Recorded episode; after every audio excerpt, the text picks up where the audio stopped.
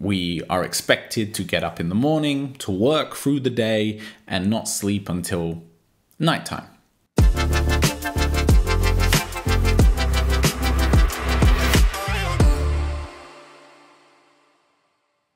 What's up, guys? I hope you're well.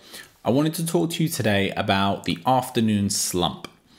This is that feeling that I'm sure you've all experienced where between 2 and 4 p.m. in the afternoon, if you kind of wake up at a, a regular morning time, you experience this real lack of energy. You feel this, this slump where you basically just want to go to sleep. You just feel the need that if it was possible for you, uh, you would have a nap.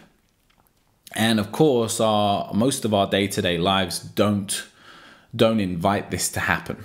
We are expected to get up in the morning, to work through the day, and not sleep until nighttime. So, where this feeling comes from, uh, it's predicted it's between it's from our circadian rhythm. And our circadian rhythm is basically our, our natural hormone balance in our body in relation to going to sleep and waking up the idea that as the sun sets at night, it starts releasing certain hormones and certain processes in the body to start winding us down for sleep.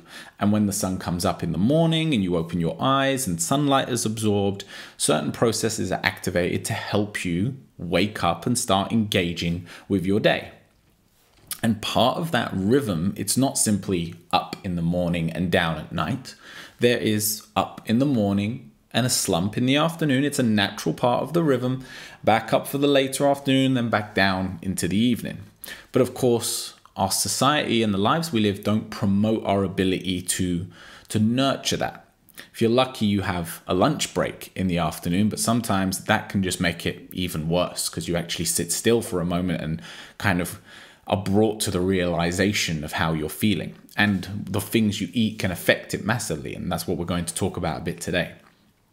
So, firstly, my first bit of advice is if it's possible in your life and in your day to day, it would be to respect your circadian rhythm. Try to get up with the sun or get up as early in the morning as possible. Try to have that break in the afternoon. Uh, in some cultures, they call it a siesta. I'm not telling you to have a sleep. I'm telling you to not put your most demanding and heavy bits of work at that stage in the day lighter work, easier things that don't require as much focus, energy, and concentration. Then work again late afternoon, and then again relax down into the evening and try to go to sleep when it gets dark. Now, I understand doesn't work for everybody, your jobs, your careers, all the rest of it fine. I'm actually one of those people where I get up a little bit later, I go to sleep a little bit later, I'm a bit more of a night owl, and my slump tends to come closer to four and five o'clock as opposed to one or two.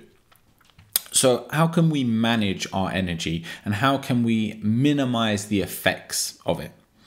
Now, the most obvious thing that people go to is caffeine and the use of coffee and teas and things like this to try to boost us and pick us back up.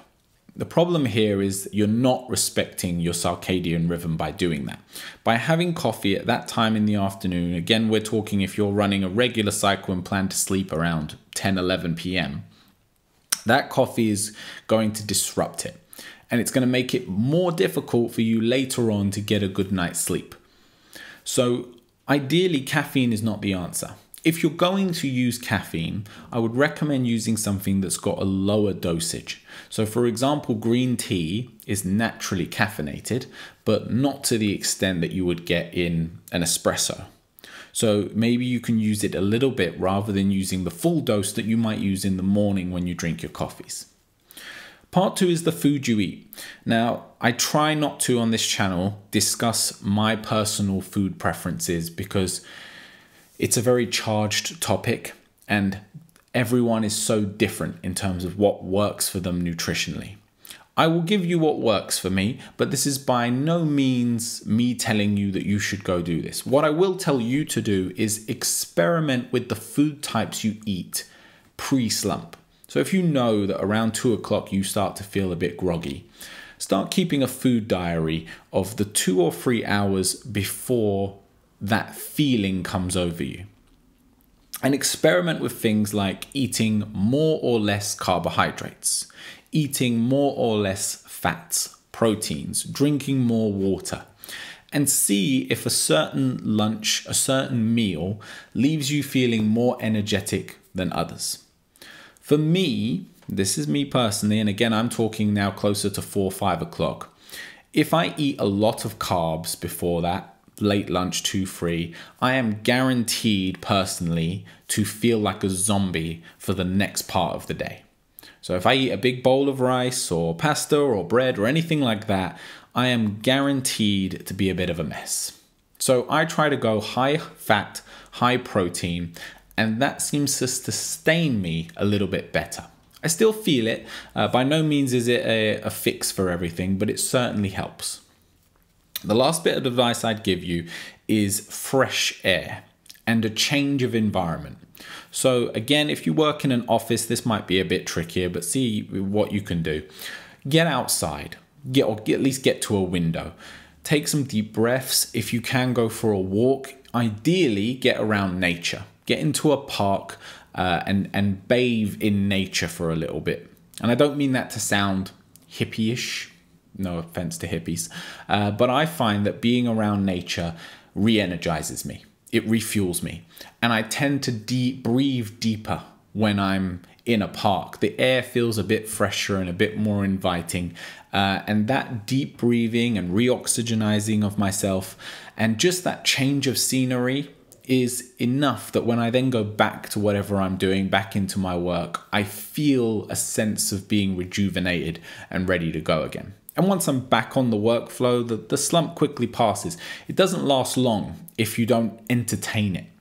But if you sit down when you feel that way uh, and then kind of get into the sofa and relax and sit with a warm drink, uh, it's going to make it 10 times worse. So I find that being active, maybe spacing a little workout around it, maybe going for a little jog, is a great way to mitigate it and get through that part of the day. But again, like I said at the very beginning, you should try to respect your rhythms. You shouldn't be trying. You are not you are not a machine. Yeah, we talk about being the car all the time, but you are not a machine. You are a person and you have certain processes and certain feelings that your body needs to go through.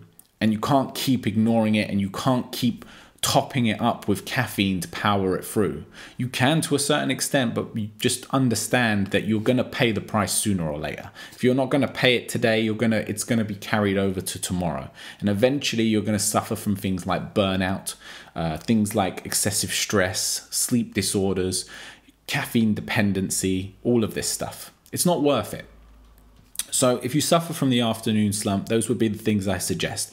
Put your lighter work in that part of the day, respect your rhythm, adjust what you eat and drink around that time, and play with that idea and record it and see if you can find what your ideal looking meals are around that time to energize you. And then finally, get outside, go for a walk, try to get around nature and do some deep breathing to help mitigate the effects of that midday slump. And as always, take care of yourself.